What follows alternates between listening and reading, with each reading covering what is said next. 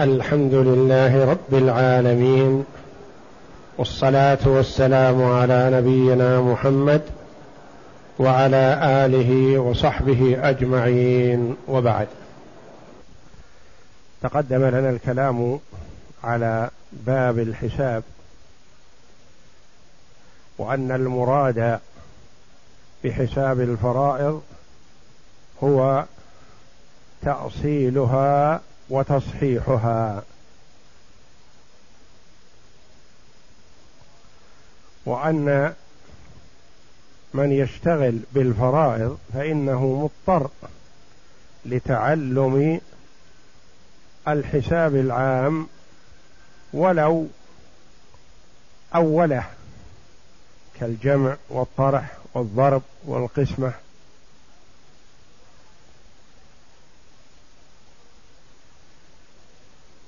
فيقول رحمه الله ما معنى التأصيل والمسألة والصورة؟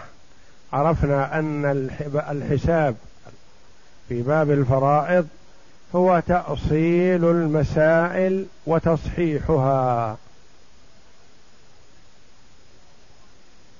ما المراد بالتأصيل؟ ما معنى التأصيل؟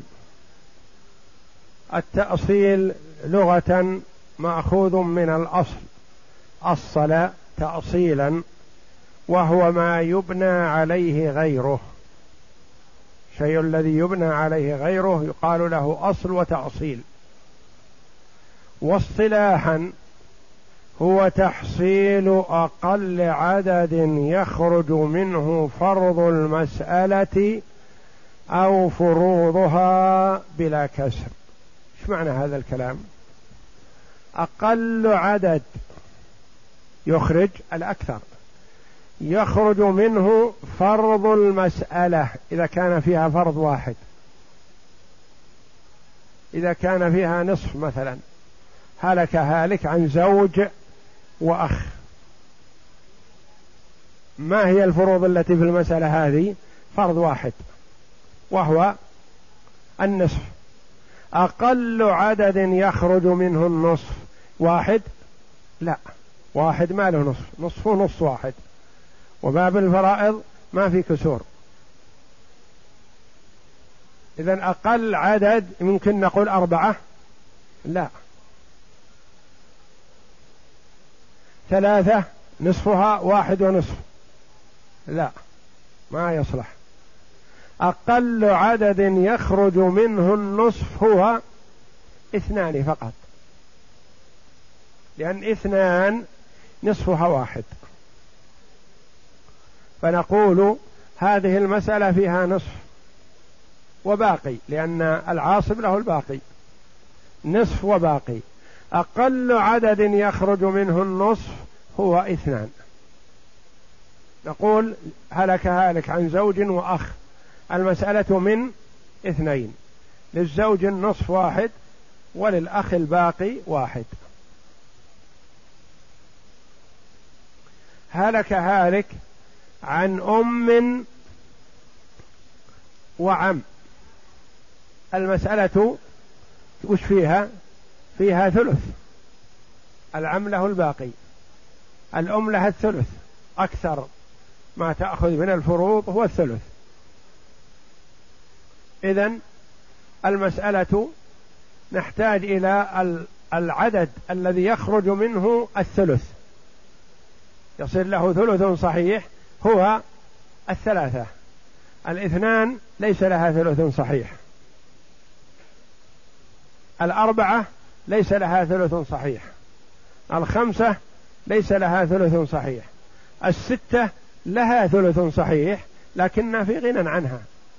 نبحث عن الأقل لأن نقول أقل عدد يخرج منه الفرض. فأقل عدد هو الثلاثة.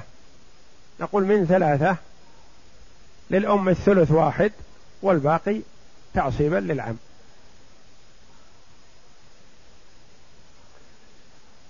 فرض المسألة أو فروضها. إذا كان فيها فروض فيها نصف مثلا وثلث فيها نصف وسدس. فيها نصف وثلثان.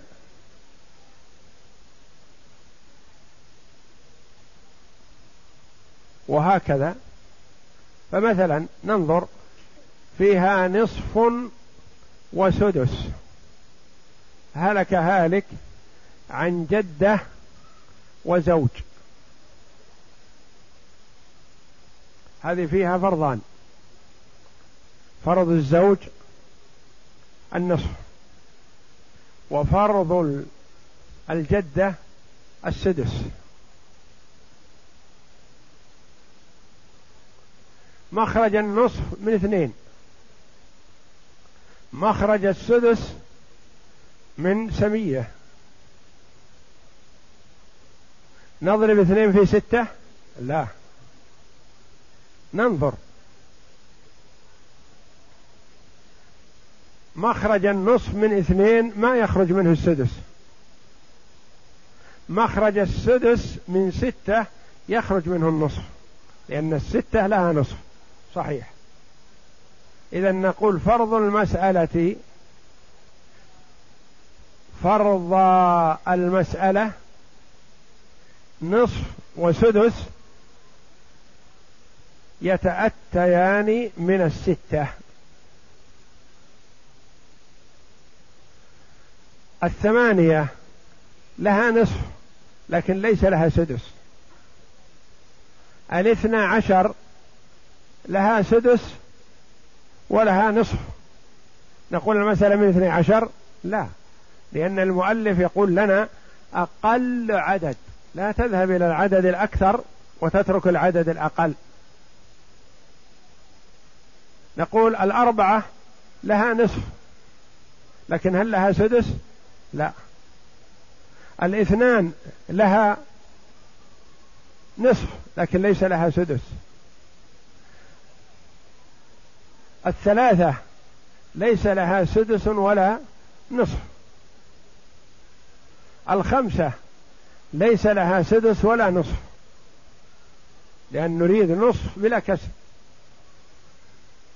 الستة لها سدس ولها نصف. إذا أقل عدد يخرج منه فروض المسألة. هذه هو ستة.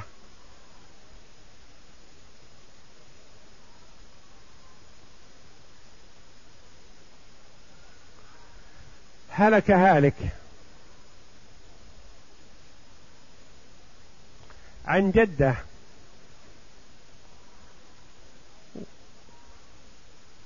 وأخ لأم. وأخت لأب وأخت شقيقة. فيها أربعة فروض. الأخت الشقيقة كم لها؟ النصف. نريد أقل عدد يخرج منه النصف. الأخت لأب لها السدس تكملة الثلثين الأخ لأم لها السدس. الجدة لها السدس. معنى من الفروض أربعة فروض. ثلاثة أسداس ونصف. منين تتأتى هذه؟ ننظر الفروض. النصف يتأتى من الاثنين ومن الأربعة ومن الستة. الأسداس الثلاثة لا تتأتى إلا من ستة. نقول إذن المسألة من ستة. تأتت الفروض كلها من ستة. للأخت الشقيقة النصف ثلاثة. والأخت لأب السدس تكملة الثلثين. وللأخ لأم السدس. وللجدة السدس. هذه قسمة عادلة فريضة عادلة. ليس فيها زيادة ولا نقص. منين تأتى؟ تأتت فروض المسألة المسائل هذه تأتت من الستة. هذا أقل عدد.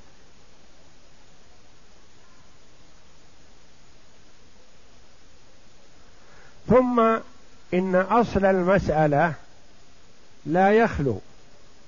إن كان في المسألة فروض نظرنا. أقل عدد يخرج منه الفرض أو الفروض. وإن لم يكن في المسألة فروض فمن عدد الرؤوس. هلك هالك عن عشرين أخ من أب وعشر أخوات من أب.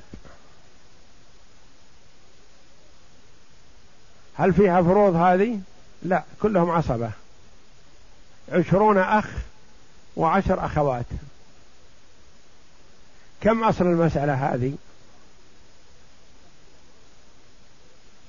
عشرون أخ وعشر أخوات كلهم من أب.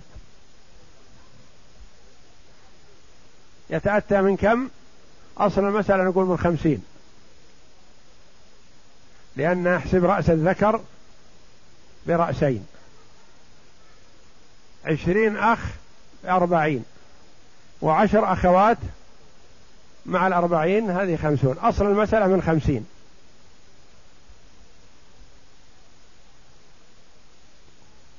قلنا إخوة لأب لأنه قد لا يتأتى إخوة أشقاء من أم واحدة.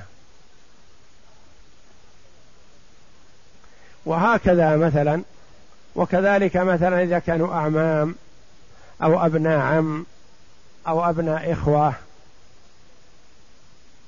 أو أبناء فقط أو أبناء وبنات أو إخوة وأخوات درجتهم واحدة من عدد رؤوسهم. هلك هالك عن خمسة عشر عم شقيق. المسألة من من خمسة عشر. هلك هالك عن واحد وعشرين ابن أخ لأب. من واحد وعشرين وهكذا. إذا كانوا عصبة فمن عدد رؤوسهم. ومن المعلوم أن العصبة الذين يكون معهم الإناث هم الأبناء ومعهم البنات.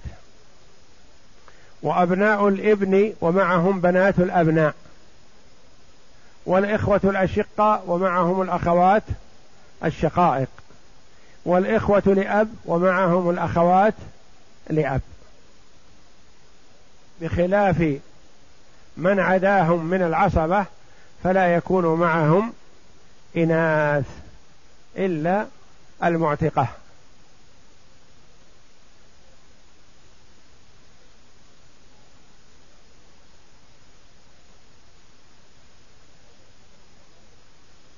فإذا كانوا مثلا ثلاثون أبناء إخوة أشقاء المسألة من ثلاثين.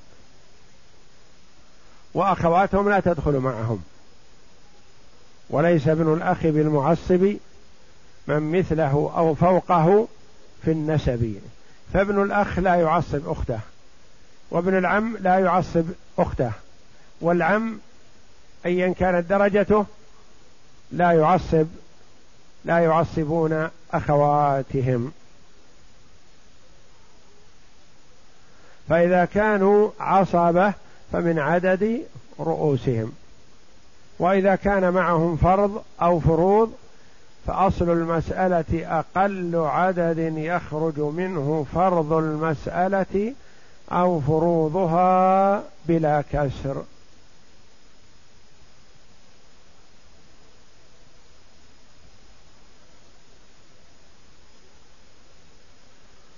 والمسألة ما هي؟ يقول أما المسألة فهي تعيين الفرض أو الفروض مع قطع النظر عن مستحقه. تعيين الفرض أو الفروض بقطع النظر عن مستحقه. تقول عندي مسألة فيها نصفان. لمن النصفين هذه لا ندري. ما يهمنا. مسألة فيها نصفان. يتأتى مسائل فيها نصفان. زوج وأخت شقيقة فيها نصفان. هذه تسمى مسألة. لو قلنا زوج هذه صورة. زوج وأخت شقيقة. زوج وأخت لأب. هذا اللي يمكن أن يجتمع من أصحاب النصف. لأن أصحاب النصف خمسة كما تقدم لنا.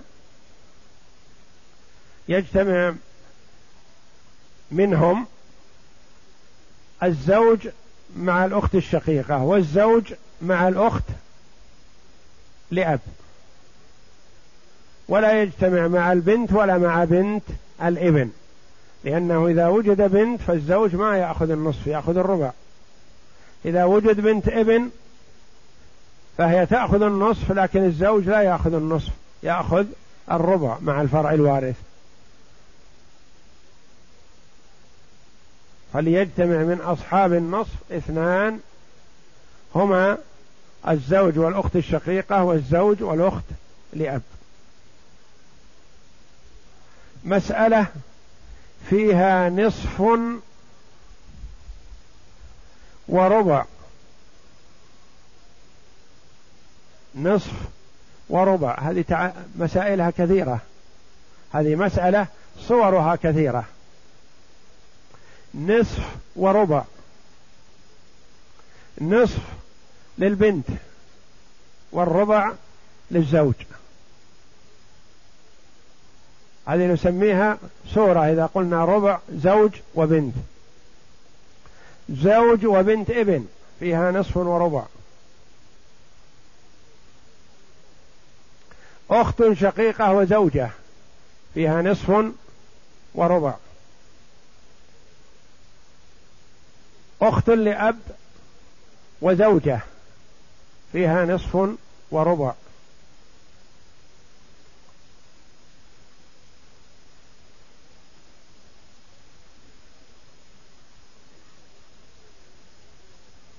فتعيين الفرض بصرف النظر عن مستحقه تسمى مسألة. عندي مسألة فيها نصف وثلاثة أسداس. هذه نسميها مسألة. نصف وثلاثة أسداس. عاد النصف وثلاثة الأسداس تأتي على صور متعددة.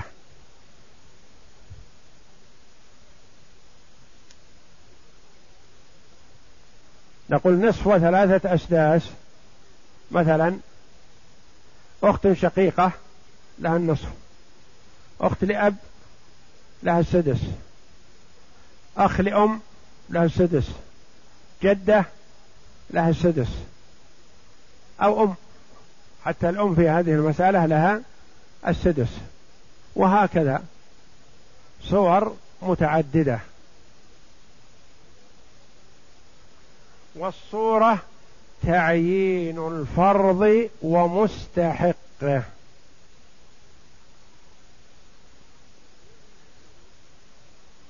تعيين الفرض ومستحقه كأن أقول مثلا هالك عن أخت شقيقة وجدة. هذه صورة. لأن فيها فرض النصف والسدس وفي تعيين المستحق الفرض الذي هو الأخت الشقيقة مثلا والجدة.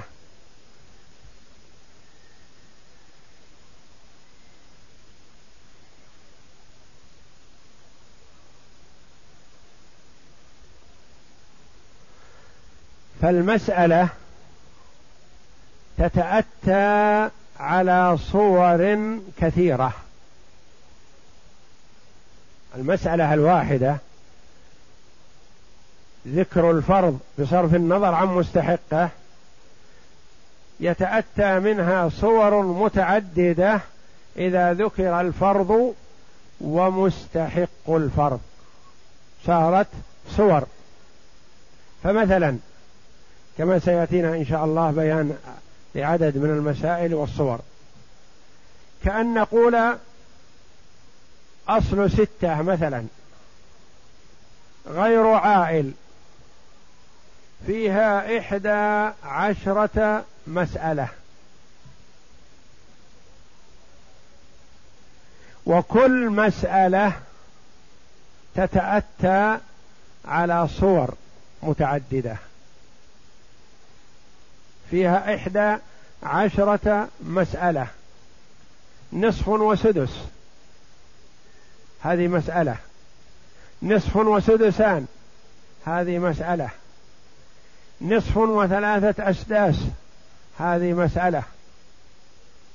نصف وثلث وسدس. هذه مسألة. نصف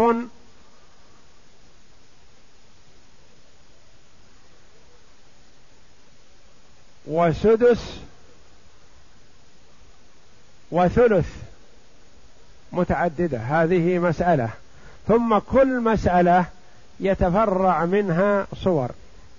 كقولنا مثلا مسألة نصف وسدس. نصف وسدس هذه مسألة. كم يتأتى فيها من صورة؟ نقول نصف وسدس زوج وأخ لأم. هذه صورة. زوج وجدة. هذه صورة.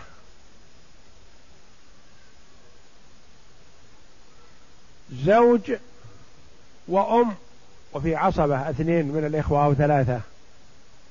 هذه صورة. كلها من نصف وسدس.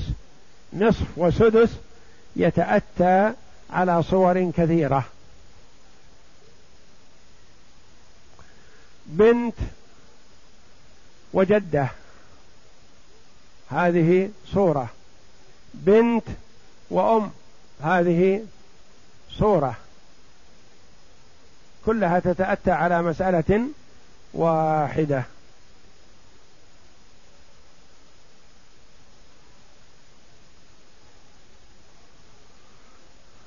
فإذا ذكرنا الفرض ولم نذكر مستحقه ولم نذكر مستحقه أصبحت مسألة.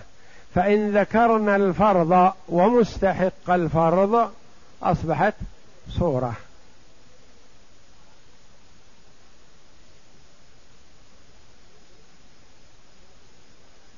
سدس وربع. هذه ماذا نسميها؟ هذه مسألة. سدس وربع. سدس وربع جدة وزوجة.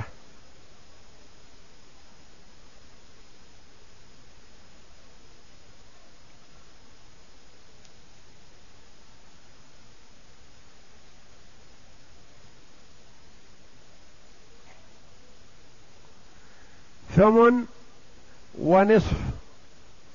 هذه نسميها مسألة. لمن تتأتى هذه؟ زوجة وبنت مثلا.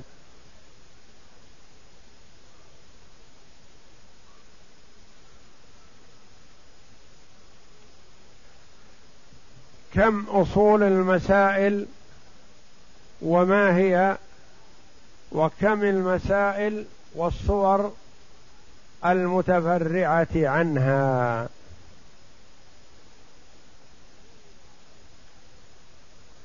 أصول المسائل تقدم لنا أنها الأصول سبعة المتفق عليها واثنان مختلف فيهما هل هما أصلان أو مصحان. إذا الأصول كم هي؟ من أين تبدأ؟ أصل اثنين وأصل ثلاثة وأصل أربعة وأصل ستة وأصل اثني عشر وأصل أربعة وعشرين وأصل ثمانية. هذه سبعة.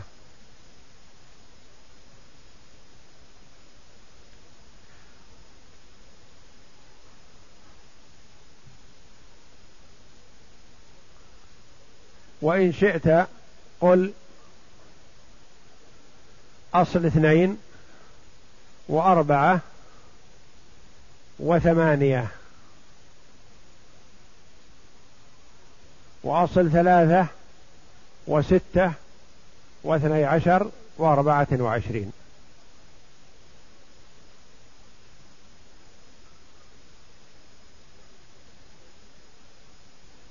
وإن شئت قل أصل اثنين وأربعة وثمانية. وأصل ثلاثة وستة ومضاعفاتها اثنى عشر وأربعة وعشرين. هذه المتفق عليها.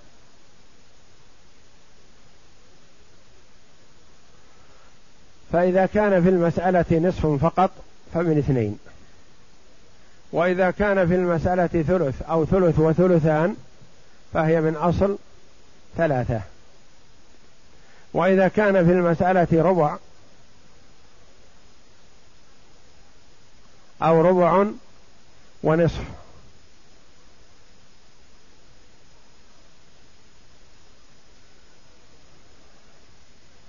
يتأتى الربع والنصف معا لأنه ممكن النصف يكون للبنت وبنت الابن والربع يكون للزوج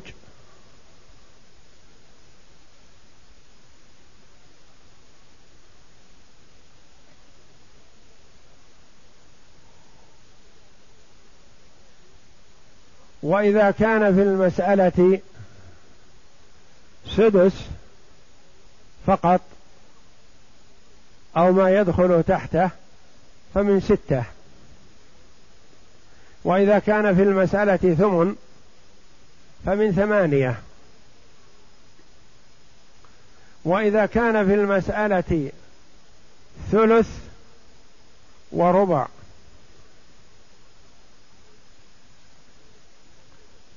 أو ثلث وسدس.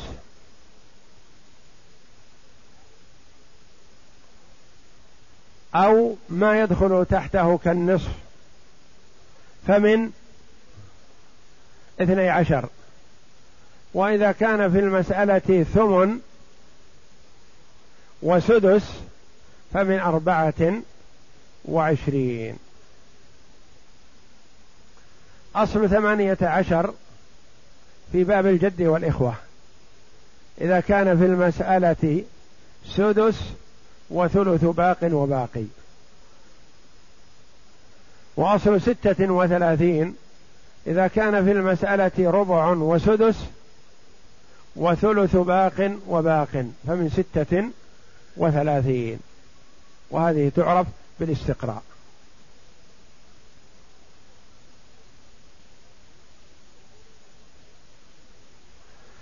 أصول المسائل أي المخارج التي تخرج منها فروضها المتفق عليها سبعة.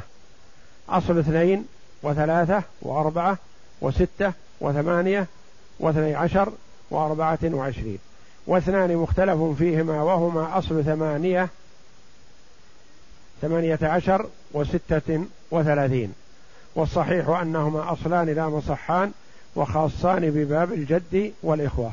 وهما مبنيان على قاعدة وهي إن كان إن, أن كل مسألة فيها سدس وثلث باق تكون من ثمانية عشر. كجدة وجد وخمسة إخوة أشقاء مثلا. وكل مسألة فيها ربع وسدس وثلث باق وباق تكون من ستة وثلاثين. كزوجة وجدة وجد وسبعة إخوة أشقاء. وجملة المسائل المتفرعة على هذه الأصول التسعة هي تسعة وخمسون مسألة. وهذه إن شاء الله سنأخذها في الدرس القادم من كتاب الفوائد الجلية للشيخ عبد العزيز بن باز رحمه الله. ذكر هذه المسائل. تسعة وخمسين مسألة تتأتى على هذه الأصول.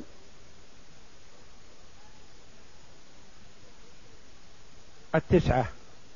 وكل مسألة تتضمن صورا. المسائل تسعة وخمسون.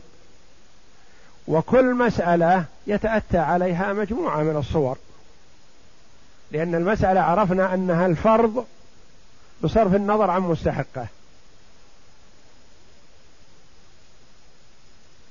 فمثلا سدس ونصف. سدس ونصف هذه مسألة. فيها سدس ونصف. لكن كم من المسائل التي تفرع عن هذه؟ كثير. سدس ونصف. أخت شقيقة وأخت لأم. فيها سدس ونصف. زوج وأخ لأم. سدس ونصف بنت وأم. سدس ونصف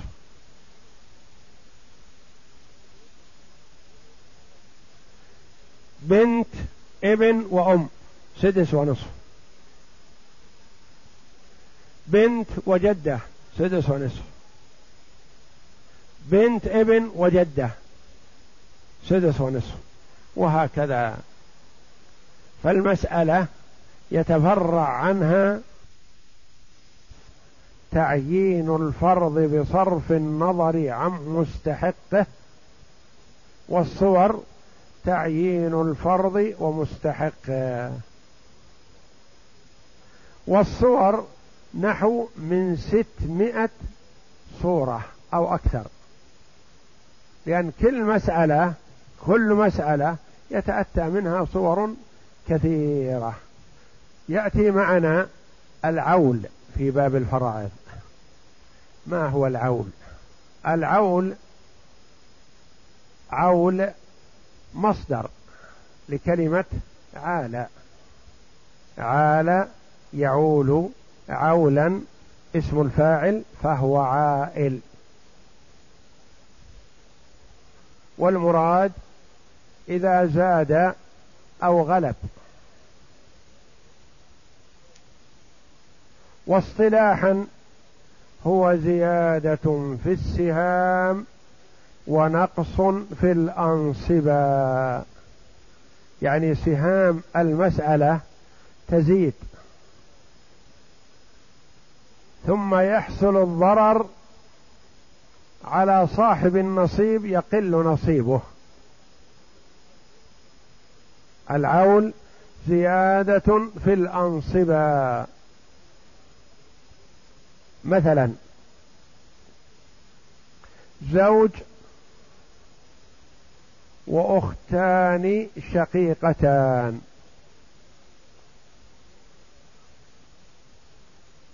المسألة من كم؟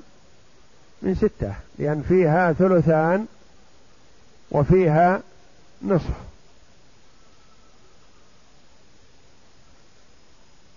نقسم بينهم. نظر ننظر ماذا يأخذون. الزوج ماذا يأخذ؟ النصف ثلاثة. والأختان الشقيقتان تأخذان الثلثان الثلثين. منين نأتي؟ نصف وثلثان زاد عن الواحد. هذه زيادة في الأنصبة. زادت أنصباء المسألة. الأصل أن المسألة تكون نصفان أو ثلاثة أثلاث أو أربعة أرباع أو خمسة أخماس أو ستة أسداس مثلا. لكن هذه صارت سبعة أسداس. منين نأتي بهذا الواحد؟ هذا هو العائد. زيادة في السهام نقص في الأنصبة زادت سهام المسألة من ستة إلى سبعة.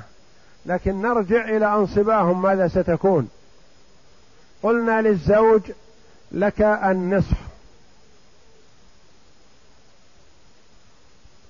لك النصف. النصف مثلا خلف خلفت المتوفية سبعة آلاف. الأصل ماذا نعطيه؟ ما دام له النصف نعطيه ثلاثة آلاف وخمسمائة ريال. هذا الذي علق في ذهنه أن له النصف يأخذ نصف تركة زوجته وتركة زوجته بين يديه. هو المغلق عليها وهو الخازن لها. فيأخذ ثلاثة آلاف وخمسمائة ريال. نقول لا يا أخي مالك هذا العدد؟ لأن المسألة عائلة. نقول ثم يقول ثم ماذا إذا عالت؟ أنا لي النصف فأعطوني نصف التركة. نقول مسألتكم عائلة لأن فيها نصف وثلثان. فلا بد أن نعيل المبلغ هذا على قدر الأنصبة هذه. فنقسم على سبعة ما نقسم على ستة نعطيك ثلاثة من ستة وإنما نعطيك ثلاثة من سبعة. لك ثلاثة من سبعة. وللأخوات الثلثان أربعة من سبعة. النقص عليكم كلكم ليس عليك وحدك.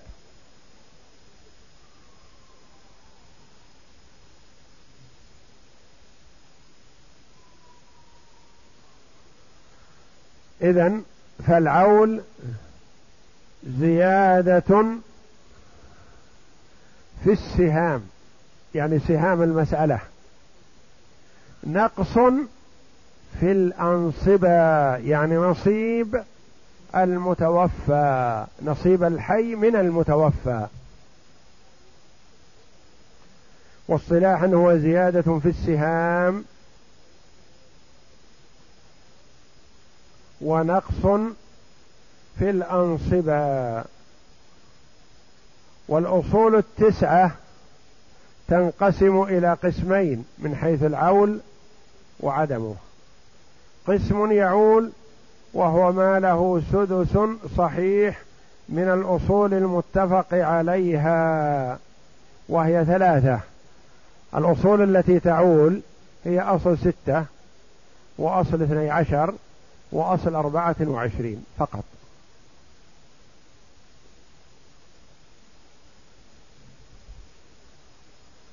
وهو وهي التي يجتمع فيها فرضان من نوعين.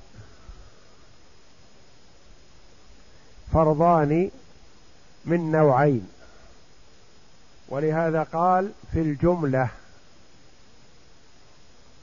فرضان من نوعين.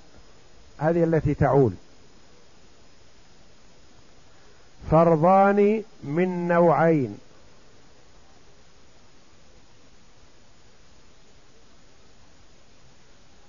في الجملة فرضان من نوعين مثل ربع وثلث. الربع والثلث منين تخرج؟ من اثني عشر. سدس وثمن منين تخرج؟ من أربعة وعشرين. فرضان من نوعين لا من, من نوع واحد متداخلان. نصف وربع هذه فرضان من نوع واحد. ثلث وسدس فرضان من نوع واحد مضاعفة.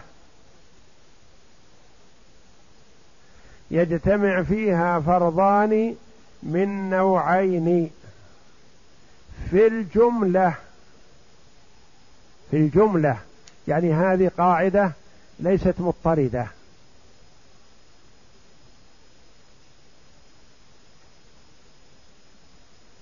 في الجملة إذا كانت ليست منطبقة مئة بالمئة.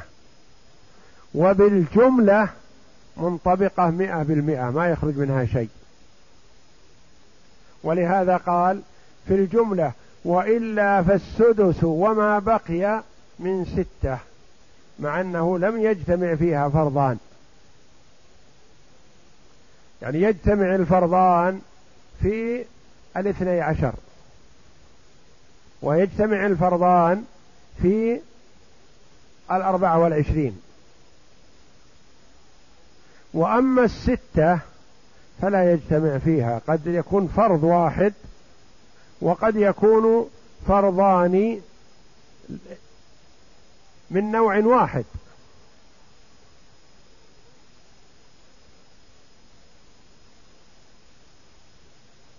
فرضان من نوع واحد.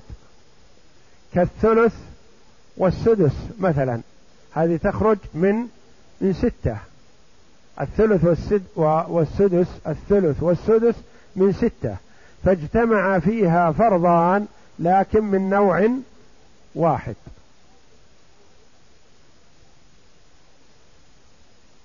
فيقول إن الأصول العائلة هي التي غالبا كأنه قال غالبا هو التي غالبا يجتمع فيها فرضان من نوعين.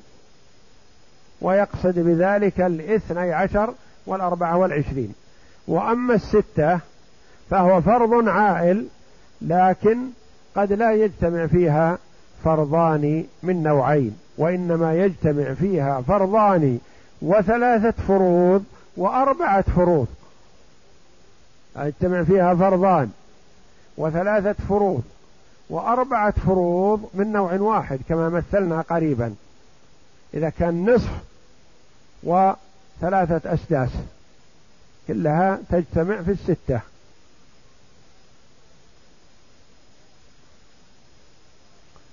وقسم لا يعول وهي البقية من المتفق عليها والمختلف فيها. أصل اثنين لا يعول. وأصل ثلاثة لا يعول. وأصل أربعة لا يدخله العول. وأصل ثمانية لا يدخله العول.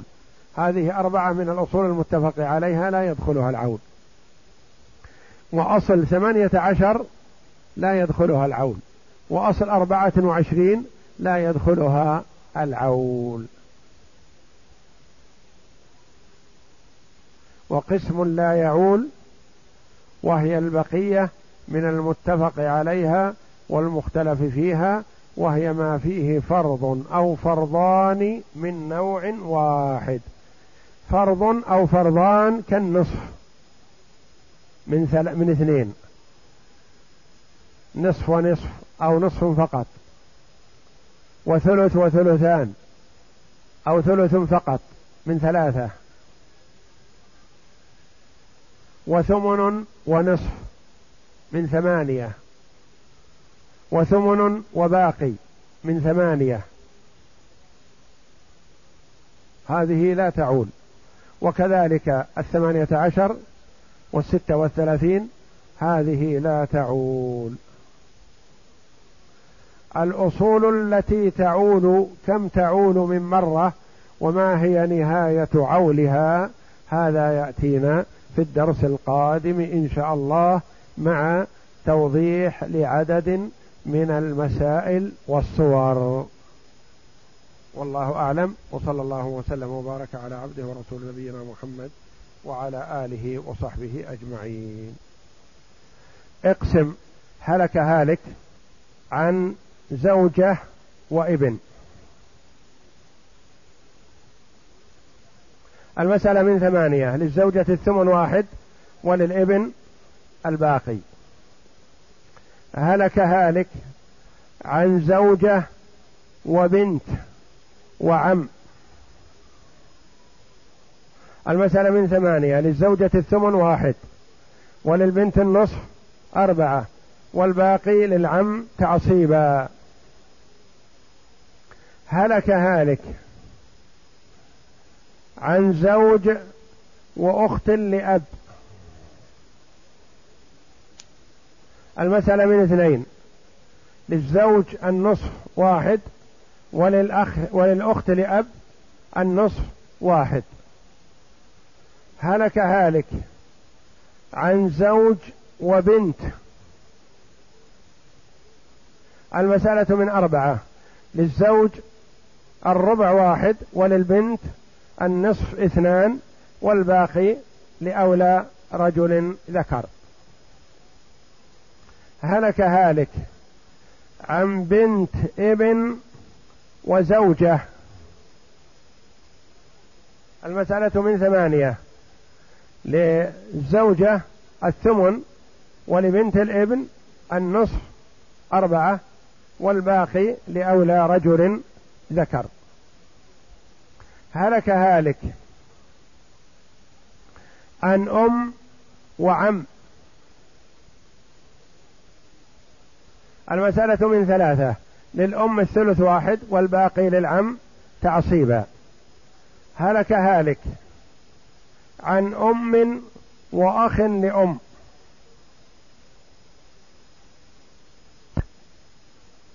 المسألة من ستة. للأخ لأم السدس واحد وللأم الثلث اثنان. هلك هالك عن أم وأخوين لأم.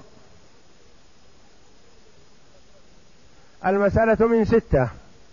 للأم السدس واحد وللأخوين لأم الثلث اثنان. والباقي لأولى رجل ذكر. هلك هالك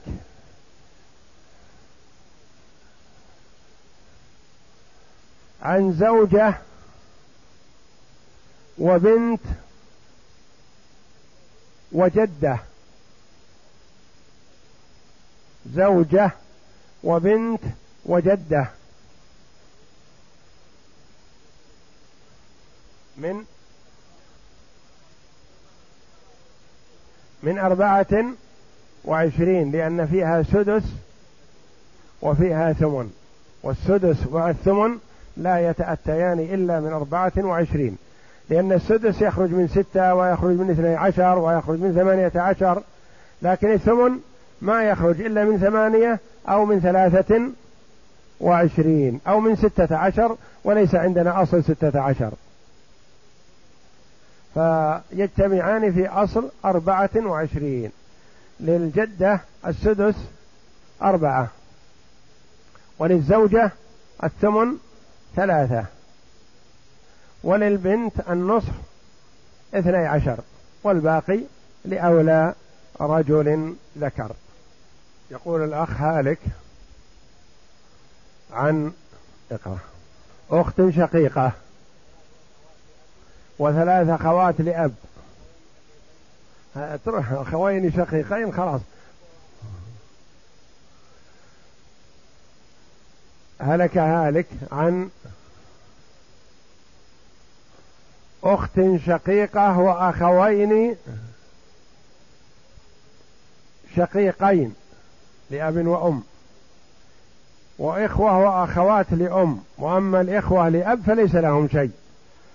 فالأخت الشقيقة مع الأخوين الشقيقين مع الإخوة لأم الإخوة لأم لهم الثلث والباقي للإخوة والأخوات الشقائق للذكر مثل حظ الأنثيين. نعم يقول عمتي توفيت وخلفت بنت فقط ونحن أولاد إخو أخوها أشقاء. نعم للبنتها النصف والباقي لأولاد إخوتها أو أولاد أخيها. يقول أنت قلت سدس وثلث من اثني عشر. لا سدس وثلث إن كنت قلت من اثني عشر هذا خطأ ولا أذكر هذا. وإنما السدس والثلث من ستة لأن السدس من ستة والثلث يدخل ضمنه. يقول السائل هلك عن زوجة عن زوجة ابن وابنتان كيف توزيع الإرث؟ زوجة وابن وابنتين. للزوجة الثمن واحد من ثمانية. والباقي للابن والبنتين للذكر مثل حظ الأنثيين. يقول السائل بعض الناس يضعون على القبور خام أو حجارة منقوش منقوش عليها بعض الصور والآيات وغيرها من الكلمات. الرجاء بيان حكم حكم ذلك مأجورين. هذا لا يجوز أن يوضع على القبر أنواع من الرخام لتميزه عن غيره أو نقوش أو شيء يميزه عن غيره ويرفع مستواه. وإنما لا بأس أن يوضع شيء علامة يضع الرجل علامة يعرفها هو دون أن تلفت النظر مثلا يضع حجر صغير في المقدمة أو عند الرجلين أو يضع مثلا عصا صغير أو لوحة أو رقم حبر لا يفهم منه شيء وإنما يكون كعلامة. كعلامة لأجل زيارة قبر قريبه مثلا. هذا لا بأس به. أن أما أن يميزه بأحجار متميزة عن غيره أو كتابة واضحة جلية تقرأ أو دعوات مكتوبة على حافة القبر أو آيات قرآنية مكتوبة كما يكتب بعض الناس خطأ يا أيتها النفس المطمئنة أرجعي إلى ربك راضية مرضية. هذا لا يجوز لأن هذا أول استخفاف بالقرآن حيث يكتب على القبور. ثانيا لا تدري عن صاحبك هذا أهو ممن يقال له هذا أم, هو بالعكس والعياذ بالله. فلا يدرى أحوال الآخرة علمها عند الله جل وعلا وأحوال البرزخ لا يدرى عنها. نحن نظن بالمسلم الظن الحسن لكن ما ندري ماذا في قلبه. الله جل وعلا هو الذي يعلم ما في قلبه. قد نعظم نحن الرجل ونزكيه ونمدحه ونثني عليه فإذا هو في الآخرة في حفرة من حفر النار والعياذ بالله. وقد نحتقر المرء ونزدريه ولا يكون له قيمة عندنا كما قال عليه الصلاة والسلام رب مدفوع بالأبواب لو أقسم على الله لأبره. ربما رجل لا يهبى له فإذا هو في روضة من رياض الجنة. فأحوال الآخرة والبرزخ لا تقاس على أمور الدنيا ولا ينبغي أن نزكي في الآخرة أو في أحوال القيامة أو في أحوال القبر إلا مثل من شهد له الرسول صلى الله عليه وسلم بذلك كشهادته صلى الله عليه وسلم العشرة المبشرين بالجنة. هؤلاء نشهد ونيتيقن ونعتقد ونجزم أنهم في الجنة لأن الرسول عليه الصلاة والسلام أخبرنا عنهم. كالخلفاء الأربعة والعشرة المبشرين بالجنة والحسن والحسين سيدا شباب أهل الجنة وبلال الذي سمع الرسول صلى الله عليه وسلم خشخشة عليه قبله في الجنة وغيرهم من الصحابة الذين شهد لهم الرسول صلى الله عليه وسلم بالجنة هؤلاء نشهد لهم بالجنة ونجزم بذلك ونعتقد هذا وندين الله به لأنه أخبرنا عن ذلك الصادق المصدوق. أما غيرهم حتى من الأئمة حتى من التابعين من خيار الأمة فيما يظهر لنا نحبهم ونترحم عليهم وندعو لهم ونظن بهم الظن الحسن لكن لا نجزم. ما نجزم نقول إن فلان ابن فلان أحد التابعين في الجنة. ماذا يدرينا؟